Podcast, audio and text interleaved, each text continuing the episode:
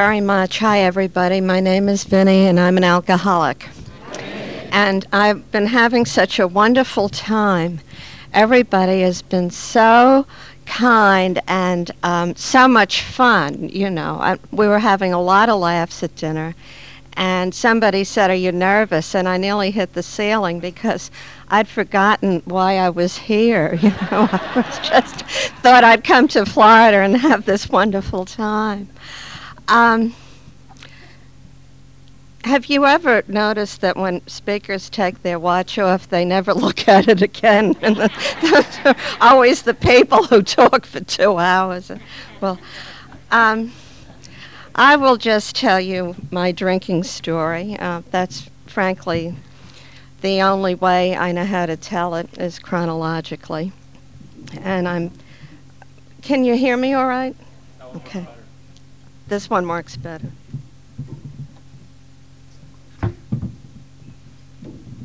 Thank you. That's better, okay. Um, I was crazy about drinking. I just loved it. I loved the way the stuff uh, tasted. I loved the way I felt. And if I could still be doing it, I would be.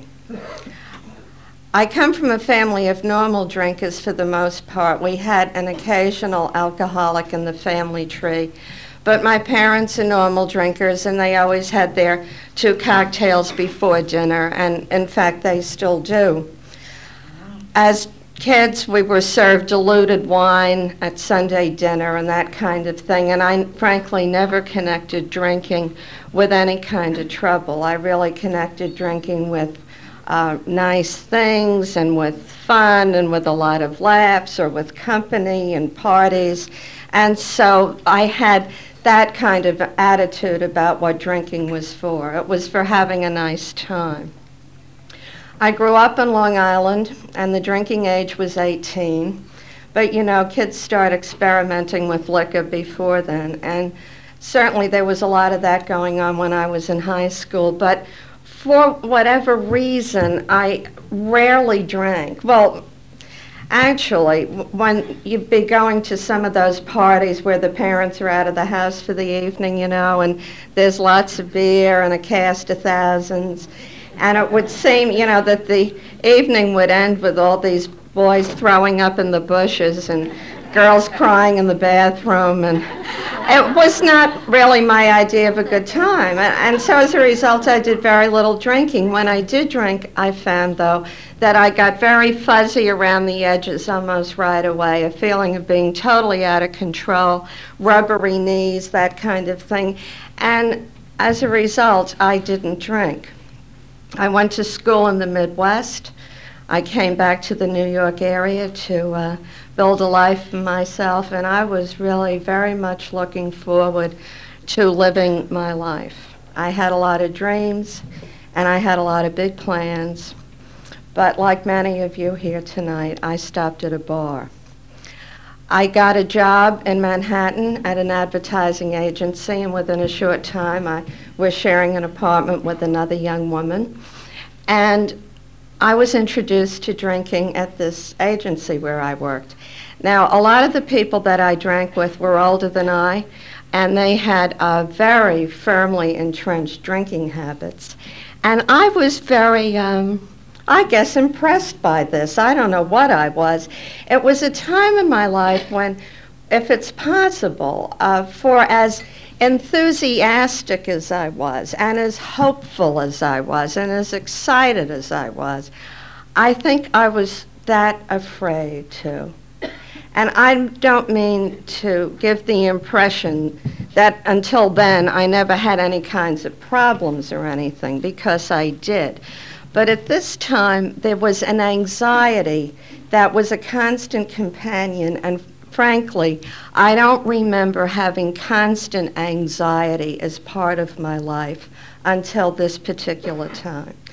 And so when I was introduced to daily drinking, you know, it really was just the ticket, because aside from being with all of these uh, people from this agency who'd, you know, they talk over drinks about how somebody won an account for the agency or somebody lost an account. And it seemed kind of neat to feel like you were on the inside track. Uh, we did an awful lot of drinking, and things like getting fuzzy around the edges and weak at the knees were not part of it. It was almost as if my chemistry had changed, and I was putting away more than a lot of these very seasoned drinkers. And I loved it. I loved every minute of it. I loved the way I came together inside. And at first I had that hollow leg that a lot of us seem to have in common. And it's a good thing, because I was going to need it, it turned out. Um, and, you know, for, I'd say really for a year or so, I didn't have any of the, you know, signs of drinking being a problem. I mean, it, certainly it was. I was putting away great amounts, but I was not paying any kind of a price for it. I was not embarrassing myself. I was not emba- embarrassing other people. I seemed to be navigating. And the worst thing that would happen would be I might have a terrible headache in the morning, and a couple of aspirin would take care of that. During this time of, you know, drinking at lunchtime, drinking after work, drinking at parties over the weekend and that kind of thing, um, I had heard people talk about martinis. And I had never had one. And I noticed that people seemed to get a certain expression on their face when somebody else ordered a martini. And they'd get very shifty-eyed. People were very particular about martinis.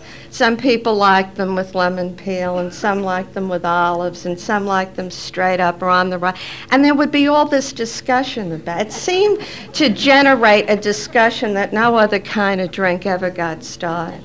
And so one night, when I was out with friends, I decided that I wanted to find out what the big deal was. And well, they were terrific, you know. They, I mean, they really, they were just wonderful. And as I was putting them away, I can remember thinking, I wonder what the big deal is, you know. This, these are just great. It's no big deal. They're wonderful. And the next morning, my roommate said, do you know how much you had to drink last night? And I didn't. I was not counting. I did not black out, I did not pass out, but I knew I had a lot, and she was counting. I guess she was just stunned. And she said, you had fourteen martinis. And I suppose I could stop here, you know, if you want to know whether or not I'm an alcoholic. And, you know, I was very embarrassed and worried at the same time. Not really embarrassed over anything that I did, but I knew somehow that there was something wrong with anyone who would want that much to drink. And that's really the way I looked at my drinking, that it was something that I wanted to do, not something that I had to do. Although, as I can recall, the compulsion was really there from the start, because I would start drinking at lunchtime. I'd go back to the office, and around four in the afternoon, it was as if there was this little animal on some kind of little treadmill inside me that was just screaming for more to drink. And so no matter what I had planned for after work, whether it was taking a night course or meeting friends or going to a movie, just going out to dinner, going home and getting my laundry done, those things really weren't getting done, because when I drank at lunchtime, it was just determined that I was going to drink after work, and I would close most places that I drank in. Now, I could see that I didn't drink like a lot of other people. You know, when they would give the last call in the bar, even the heavy hitters seemed to be able to accept that, you know. And I would go crazy at the notion that the supply was going to be cut off, Or, you know, those super painful times when you're with people who drink normally. And I can remember being invited to people's homes, and the host or hostess might say, "Would anybody like a drink?" And people would sort of look at each other uh, shyly, and they'd hesitate to see if everyone was going to have drinks, and there'd be all this hemming and hawing about, "Oh, I don't know, uh, Harry, are you going to have a drink? Well, what do you..." And I, the very notion, you know, that drinks would not be part of the scene, I mean, was horrifying. And I could see that there was a difference between those kinds of people and me. Um, and when people would only serve wine with dinner, and that level on the wine bottle started to go down, and to think there may not be more. It was horrible. And I could see, again, at times like that, that I didn't drink like other people. And it was the trying to do things like other people that seemed to become less and less possible in just every area of my life. And that was really very painful. I mean, for the most part, I was going through the motions of being a twenty-something-year-old in Manhattan. But inside, and in fact, in, you know, in terms of many activities, there were a lot of things that I wanted to do that young women my age could do, and I simply couldn't. You know, I couldn't get it together. Even without a glass in my hand, I started to have those, you know, terrible emotional and mental feelings that seem to be such a part of alcoholism and are so confusing. Because glass in hand, I could see frequently that I was in trouble, but it was the feeling that I had between drinks that, well, eventually, you know, I thought that I was probably losing my mind. I would make a lot of promises to myself about my drinking because, you know, I mean, when I was drinking, glass in hand type drinking, I could get myself into some situations that, frankly, I would not have if I had been sober. I also never had any money because so much of it went to support my habit. I would think every once in a while that there were things that I really wanted to do and places that I wanted to go. And it wasn't, it was, it was just totally out of the question.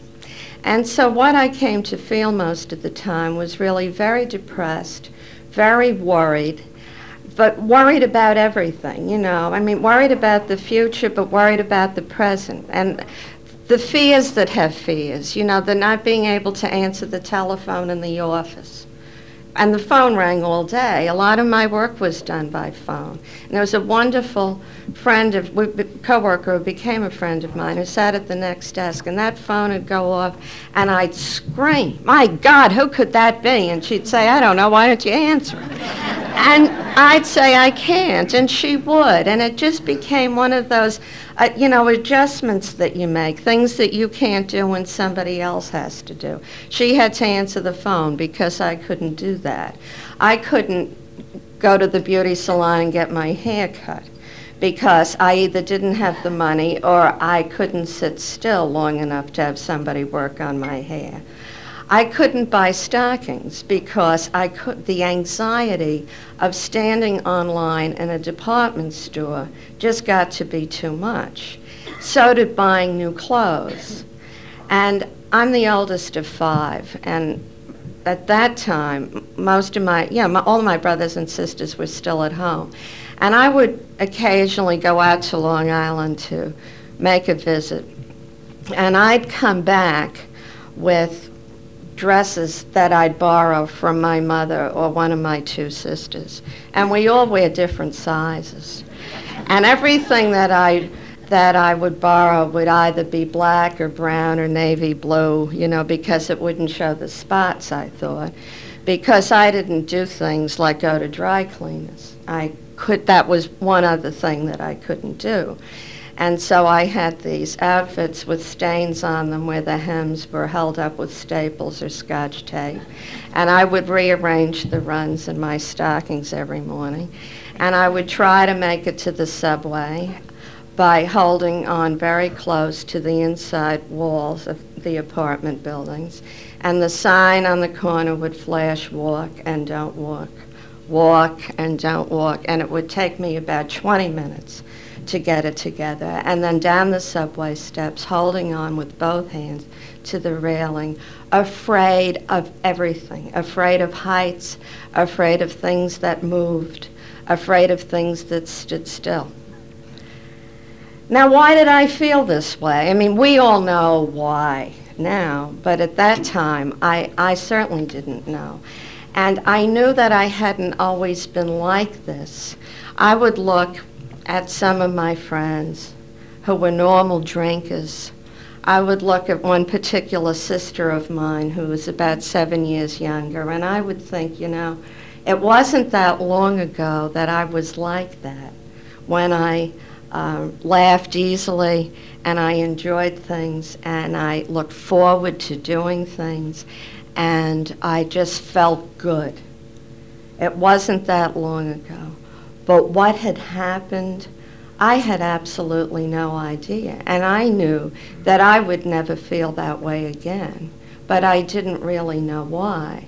The daily drinking, the party drinking, the drinking with friends, the drinking with strangers, it was still a part of the scene. But, you know, fourteen martinis came to be a thing of the past because my tolerance started to slide. And I was now getting very drunk on very little and feeling very, very embarrassed and very mortified by this because I was a social butterfly, you see, and um, the drinking was really interfering with my drinking because I was putting all of my energy into trying to act sober. And that really didn't seem to be in the cards anymore. I can remember being with some people after work one night, and um, I, it's not as if we were into heavy sharing, but we did talk, you know. And I tried to say something, and it came out in this, uh, and I was so horrified, and I, I knew this could not happen again. And I, I don't think it really did, because I made a promise to myself, and it was one of the few that I could keep. And that was I stopped talking. And did. And people would say things like, "Vinnie, you've gotten so quiet," and I would just nod. But, you know, I mean, when you can't talk to your barfly friends anymore, things are really looking down. And I became even more inward, if it was possible, and even more frightened. I think those of us who drank in bars remember that there was a time when there'd be some poor soul at the end of the bar, you know, maybe staring into the mirror, or maybe his head down on the counter. And a number of us would say to each other, you know, if I ever got that bad, I'd stop. And I was getting that bad. Among the most painful things, though, were the people around me who cared about me and who loved me. And I loved them. And the shield that I built up between me and them was just, that kind of emptiness was just so horrifying to me that when people who I knew cared said something like, "How are you?" it was like a knife in the stomach because I couldn't tell them. I didn't have the words to describe it, and frankly, even if I did, I don't know that any of them would have known what to do. Because I don't think any of them ever would have said, "How much do you drink?" I went over one of those invisible lines that seems to be part of the, of, of the progression, and this was when I, I just couldn't take it anymore, and I couldn't kid myself. Still drinking away, drinking every day, going through the motions, but I no longer could get that nice buzz that you could get on about your eighth drink, you know. I didn't have that buzz anymore. There were really no more laughs. I mean, here I was in the, these little outfits that I just described, and, you know, and I couldn't kid myself that I looked all right. I knew I didn't look all right. And I hadn't felt well, it seemed, in years. You know, I, I can remember a flu epidemic that was one of the worst, and everybody in New York was sick for weeks. But that was December, January, February. I mean, here it was, June, July, August. I still felt that way. And I had convinced myself that I had a very delicate constitution, and I had just never gotten over the flu. I was trying to drink different things, you know, and I was trying wine, I was trying different liquors, and nothing was working. There was no more buzz. It all tasted the same. I always felt sick. And I could not kid myself about getting my life together. I knew somehow that the best thing that could happen, it already had. And I didn't know what that was. And something snapped, and I decided that the only way to end this th this feeling of uh, nothing, you know, it's as if the depression went away, the anxiety went away. I felt nothing. And I can remember I was sober a very short time when this guy was just, he was referring to Dante's Inferno, and saying that Dante described the lowest level of hell as the absence of all feeling. And I knew that he was talking about me. I couldn't take that. And I started to make plans to take my life. And the fact that I was thinking that way didn't even surprise me.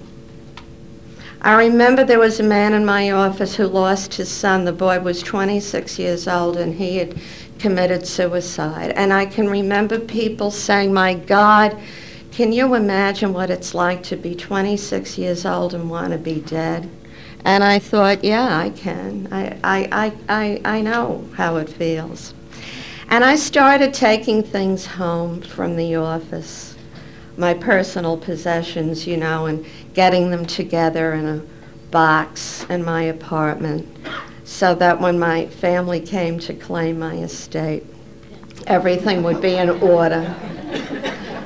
Now, I've just told you what I'd been doing with my life, you know, so my estate was about three years' worth of laundry that I hadn't done. That was about it.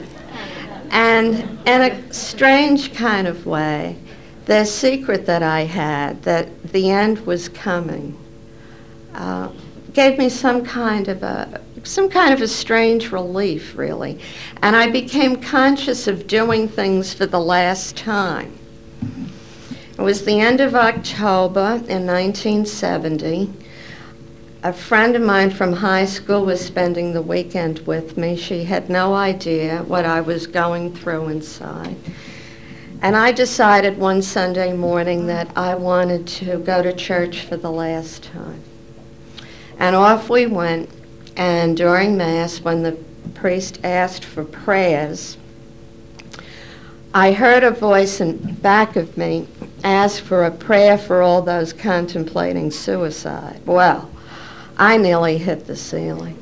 But, you know, it, it really didn't seem to have anything to do with me.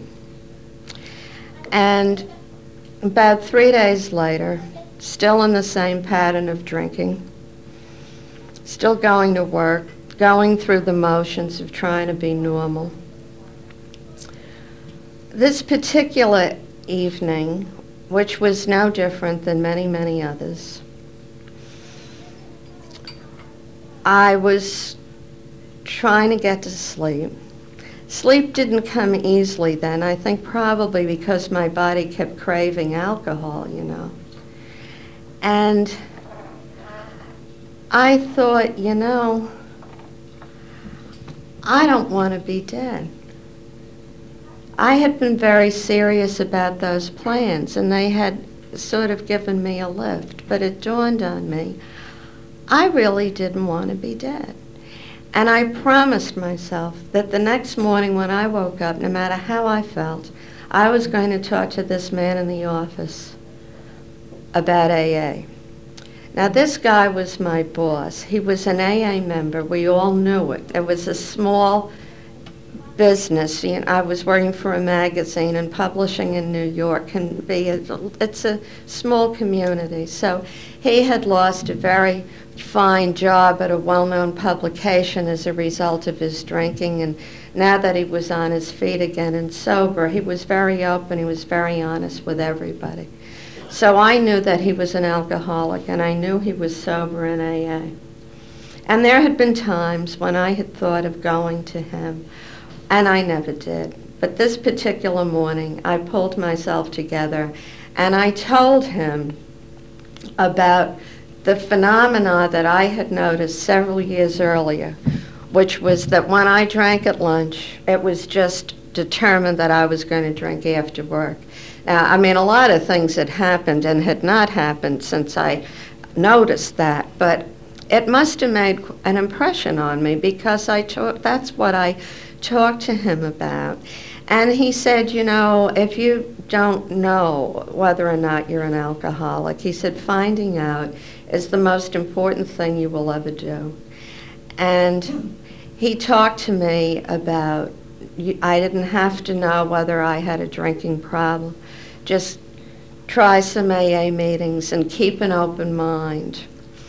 And I had this notion, because you see, I wasn't really convinced I was an alcoholic, because I knew enough about A A that A A was about not drinking anymore. And I really didn't know that I was up to that. And sitting there in his office that morning, I had the notion that he'd probably take me out and watch me drink and then tell me whether or not I was an alcoholic. Because I had heard alcoholics don't drink like other people. I had heard that. And I thought he'd probably be able to tell from some. So when he said, what are you doing for lunch? I sort of came alive, you know. I said, I'm free. He, and he said that that was just great because there was an A A meeting that he went to at lunchtime, and he thought that I should go. And, you know, the notion of he means stopping drinking starting now. I couldn't believe it. It's, no, no more. But, you know, in a moment, although I, I couldn't think of stopping, I also knew in some way that I couldn't continue. And I decided that I would go with him. And off we went to this lunchtime meeting in Midtown Manhattan, where all the guys looked at, like they had just walked out of Brooks Brothers, you know, and the women looked like they had just walked out of Saks, and they all probably had, you know. And he said to me, you're like A A, Vinnie. People don't care what you look like or what you have on. It was horrible. And the, it was a first step meeting. And the man who led the meeting was a lot older than I was, and he'd had many, many privileges in his life, and, you know, born with many silver spoons.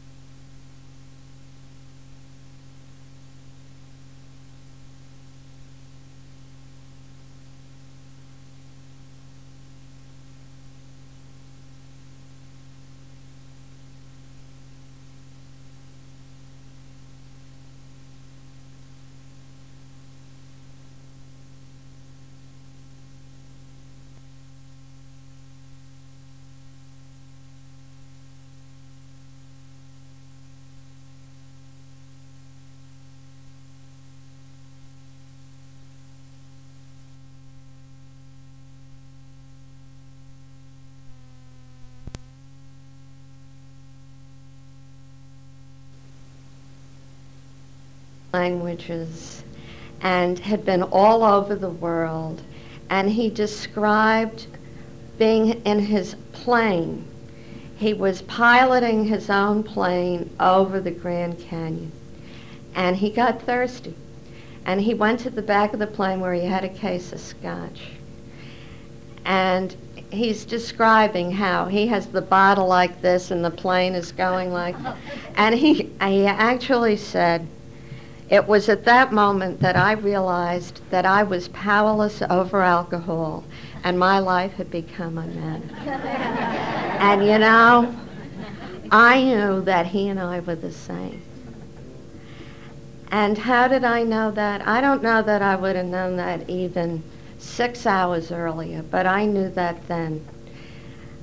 I believe that that type of experience, that is the really the grace or the gift of an open mind, that he and I were the same.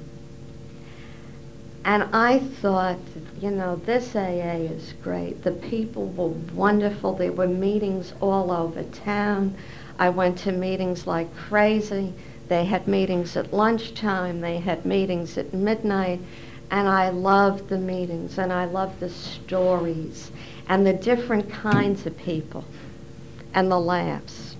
But, you know, I mean, I was really as frightened between meetings as I was between drinks, because I think the more I learned, the more frightened I got, because I really didn't believe that I was going to be able to stay sober. I just knew that sooner or later I was going to be suddenly taken drunk.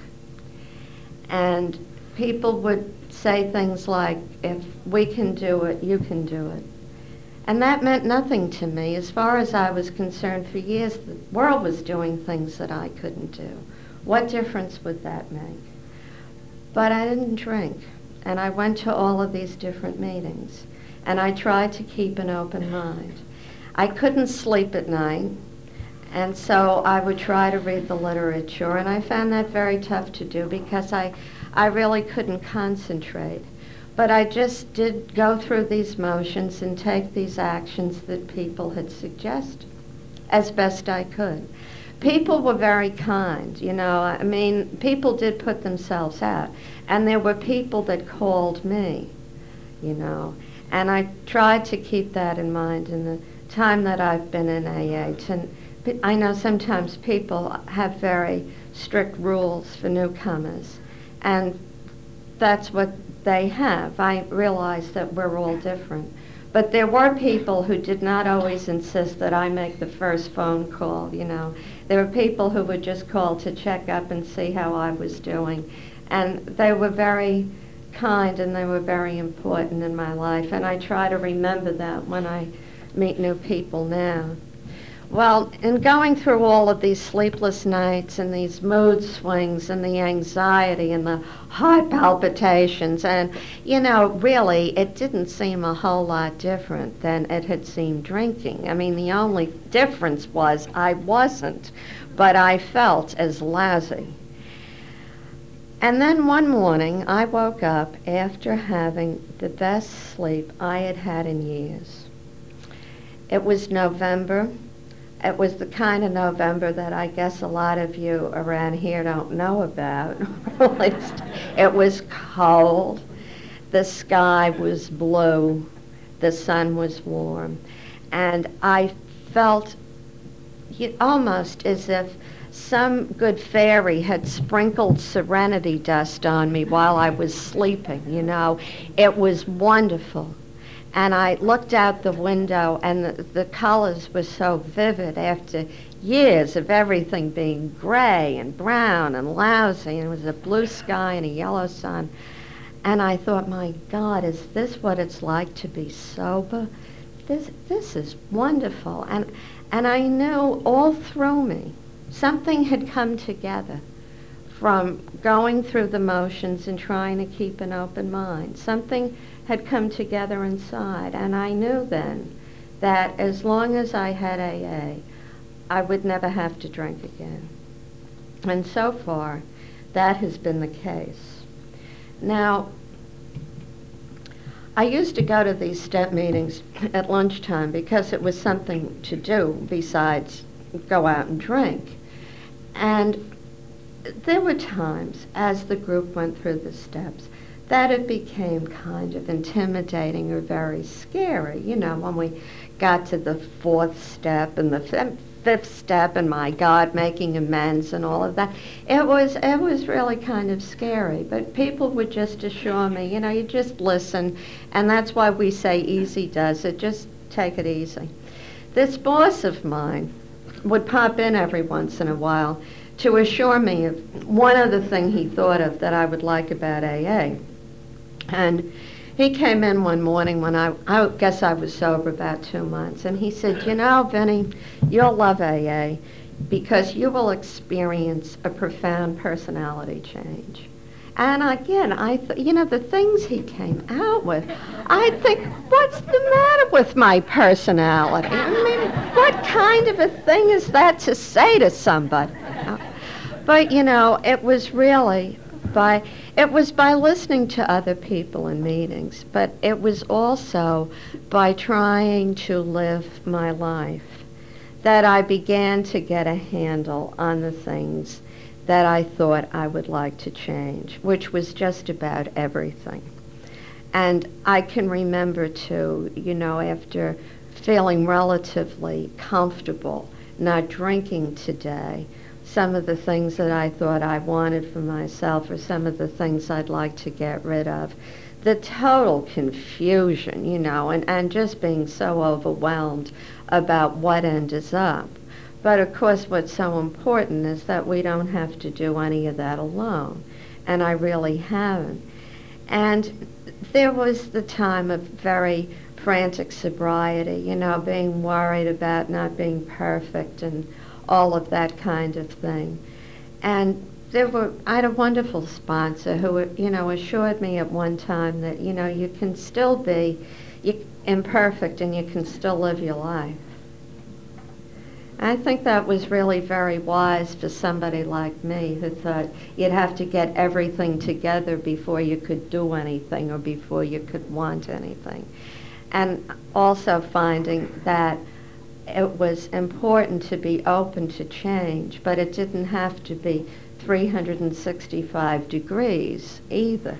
You know, just the slightest change could be monumental and could make all the difference. Somewhere in those years when I was doing a lot of this and I wanted to be like other people, you know, I was given that opportunity. I was still in my twenties and I found that I didn't have to drink myself out of my mind anymore. So I was able to live, and I was able to do the things that people do, and I still do. And that is sometimes rewarding, and sometimes thrilling, and sometimes hurtful, and sometimes disappointing. But it, what I've been given is the opportunity to be human.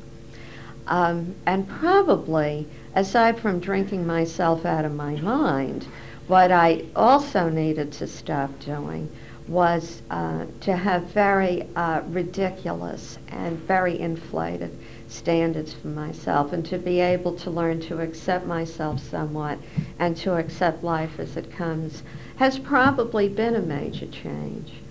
Um, I was sober a couple of months, and I can remember volunteering at the intergroup office. It was something we were all encouraged to do.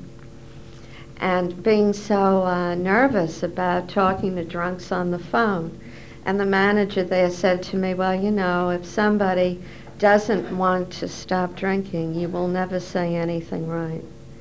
And if they want to stop, you'll never say anything wrong. And I think that's turned out to be the case. I got a great deal out of those days at the intergroup office. You know, how you listen to people that you never know, you know, if they're going to go to that meeting or if you'll ever run into them. I can remember a woman who was a lot older. I mean, she made a point of telling me she was probably in her seventies. And I was trying to encourage her to go to a beginner's meeting that night, which I knew was right around the corner from where she lived. And I said, we have special meetings for beginners. She said, beginners, my dear, I have been drinking for more than fifty years. Oh, you know, and I th- I wonder what happened to her. Um, I was working at a magazine. I was sober about seven years, and I began to hear these wind chimes. Maybe you'd like to work at G S O. Maybe you'd like to work at G S O. And I did not understand this at all. I didn't want to work at G S O. I thought working for A A round the clock would really be too much. I, I didn't think that I'd be cut out for that at all. But I couldn't get it out of my mind. And there was a really good friend of mine who worked for a man who was on the board of trustees at the time. She knew a lot of the people at the General Service Office, and I figured I'd, I'd talk to Irene, and I would tell her about these wind chimes and these fantasies that I was having, and she would tell me to just go out and have them altered, you know, and forget about it, because it wasn't for me. And I told her, I just didn't understand where this was coming from, and Irene said, oh, you know, I think that that might be a very nice idea. Why don't you follow up on that? And through her boss who was on the board, you know, I got an application, and they told me that, you know, they probably wouldn't have an opening for about thirty years, and I thought that was fine, because now I know that I would just go about what I was doing and forget this nonsense. But someone left very suddenly, and I was asked to come down for an interview. And it was really amazing, you know, I, and meeting the different staff people and hearing them describe public information and work in correctional facilities and the work of the literature assignment and that, I thought that I would really like to do that. One staff member told me something that has remained the case no matter what assignment I ever served on, and that is this. She said, these jobs are about getting the mail from the inbox to the outbox. And I was invited to join the office, and um, the weekend before I started, I was rereading portions of A A Comes of Age, and that section where Bill talks about the Big Book and all the thousands of copies that they had in storage and all the disappointment with having so few orders and um, how they really needn't have bothered ordering so many.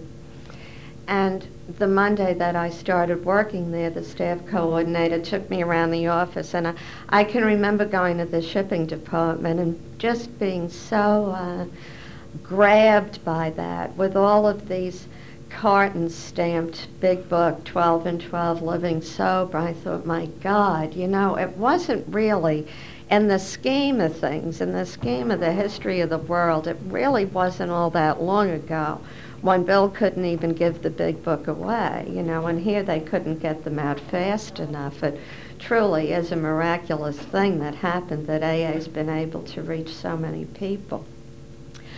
Um, a few years ago, there was some reorganization at the office, and I was asked to take a slot of, of it's a new position called Publications Director. And I worked with the editors and the Spanish translators and order entry people, inventory control people, and wor- who worked with, you know, all the different committees and preparing new literature and the newsletters, getting the stuff out to the groups and to the intergroups.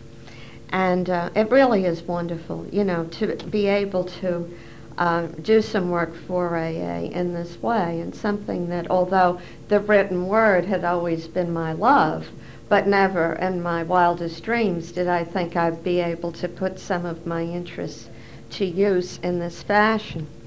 And there's um, some activities going on now, literature-wise, that I thought some of you might like to hear about. I guess maybe I just like to talk about it, but Um, I think it's one of the most important services that the office performs, and that happens to be the translation of A A literature. Now, in the United States and Canada, literature's been available in English, Spanish, and French for many, many years. And as A A grew in other countries, once those countries were had enough members and they had enough money that they could form their own office and translate the Big Book into their language. They would do that on their own. They were all autonomous and responsible for taking care of their literature. But with the change of events in Eastern Europe in the mid-eighties, it became very clear that the um, small A A community and professional community, the doctors, for example, the psychiatrists, the psychologists, they were so hungry for A A literature, and there was no way that, because of their economy, that they'd be able to take care of a translation anytime soon. And so our board changed its policy and agreed that we'd provide startup literature where we could for countries that are unable to finance their own. Now, as a result of that, we have the Big Book today available in thirty-four different languages, and it reaches more than two billion people. Um,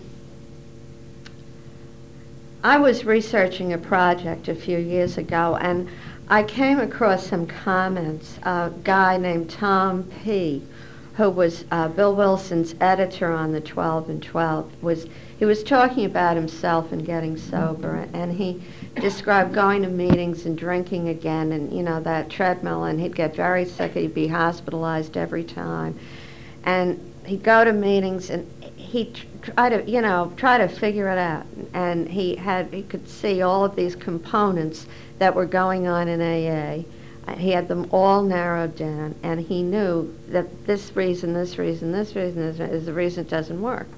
And he would get drunk, and he'd get very sick.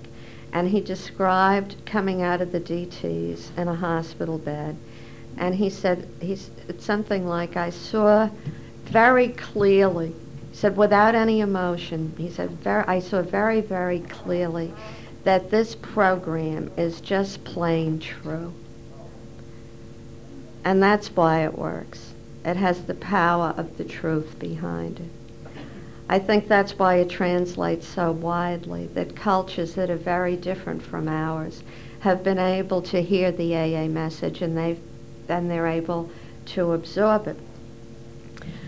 As a result of the translations efforts and the work of the board and the staff member on the overseas assignment, I've been privileged to travel in Eastern Europe a little bit.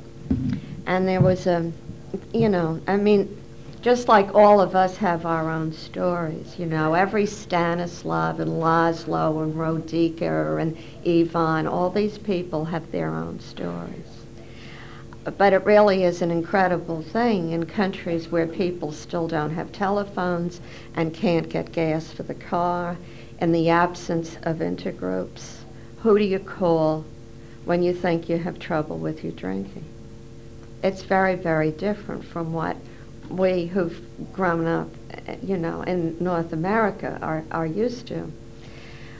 I had to visit the Polish General Service Office about a year ago, and I learned that in most of um, the former communist countries, the authorities did try to treat alcoholism, and they did accept that alcoholics can't drink safely, and so there was no experimenting with that. They would try to get alcoholics to stop drinking permanently, and they met in groups, and in fact they still do. And these are called sobriety clubs or abstynencki clubs. And when I was in Poland, I met this wonderful woman who was rather like the Sister Ignatia of Polish A A. Her name is Maria Matyszewska, and I can remember sitting at a weekly staff meeting in the eighties when Susan, who was on the overseas assignment, received a letter from this Polish psychologist who wanted information about A A. She had been to a um, seminar in the West, and she learned from colleagues from Western Europe about the effectiveness of Alcoholics Anonymous. Well, Maria Matyszewska ended up on the Box four five nine mailing list, and she could not read a word of English, but she got it every couple of months. And she had a patient in her group named Raymond, and Raymond knew some English. So she g- gave Raymond the job of translating Box four five nine. And that's what got Raymond sobered up, and that's what got A A started in Poland. But she described how, as much as she tried to use A A principles in her abstynencki club meetings, she knew that something was missing.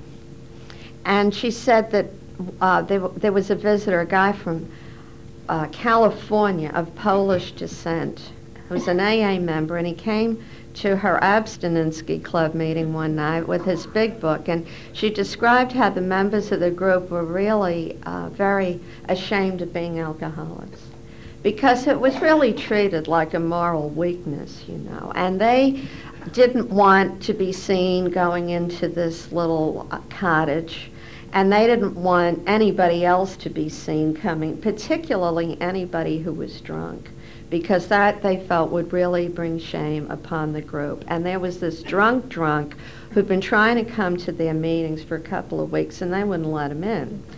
And the California A A with the big book shows up, and Maria asks him to speak, and he agrees to do that, but they were all shooing the drunk away. And the American A A members said, no, you, you let him come into the meeting, and I'll, I'll be responsible for him. And Maria described how this American A A member said to this drunk, you sit next to me. And she, sa- she said, Frank turned and said to him, thank you for coming. You are the most important person in this room. You are the reason we're here. And she said, about herself, she said, then I got it. She said, that's the twelfth step. And she said, that's what makes it work, because without the twelfth step, A A would just be an academic experience. And what Maria Matyszewska realized proved to have great impact throughout this growing A A movement in the country, where the professionals were really in charge of the meetings. And Maria gave her own version, which was the right one, and she got that simply by observing one A A talking to a drunk alcoholic. Today, po- well, Poland is on fire with the A A message. They have about twenty-five thousand members, and uh, it's grown faster than just about any place on earth. What we didn't know when they started up in the eighties and started printing the literature right away was that they were um, operating illegally, and they could have gone to jail for what they were doing, but they were not to be stopped. Um, that is not the story throughout all of Eastern Europe, but it's similar. Um, there are many places, as I said earlier, where th- there are no intergroups, there's no telephones, it's hard to get gas for your car, and uh, it's tough. I'm, you know, I can't imagine what it's like to start an A A meeting and when you've never been to one, you know, where you have this translation of the big book that maybe your doctor gave you, and that's all you have, and that's what you start with. I think it, it really is, is beautiful what's happening over there, but you know, it's slow. There's literature available to them and occasional visits, but members of the General Service Board or office and all the wonderful American A As of Eastern European descent who go over there and try to help. I mean, you really cannot overestimate the contribution that those people make on their visits over there. And um, all of the, you know, the literature certainly is because of contributions. It's because of basket money from A A members in the U S and Canada. We had a lovely letter from a guy in Budapest about a year ago when he had received the recent Hungarian translation of As Bill Sees It, and he wrote, uh, I cannot believe that I am reading in Hungarian the words of the man who saved my life. It's beautiful to see what's happening, and it certainly makes you feel, you know, very, very, just, li- just like this tiny little dot in this great scheme. But for all the literature that's been sent in, and will be in the future, and I, you know, I don't think that they could survive without it. But nothing really happens until people start working with each other. there was a guy in a hospital in rural Slovakia who said to one of our trustees, he said, "I have your book, but I have no one to help me." So a lot remains to be done, you know, just as I'm sure it does here, where there's probably some drunks around the corner that are, they're going to call your intergroup and get one of your wonderful volunteers on the phone, and their life will be changed. That, in another way, somebody's life on the other side of the globe is going to be changed, because the groups in the U S and Canada have made that possible. So it's really wonderful to be a small part of that, and I'm, I'm very grateful for the privilege, and also for the privilege of being with you in this terrific anniversary celebration. I think that, uh, you know, you would have been a, a great crowd to drink with, which is about the highest compliment I can pay any A A members. And thank you very much for having me.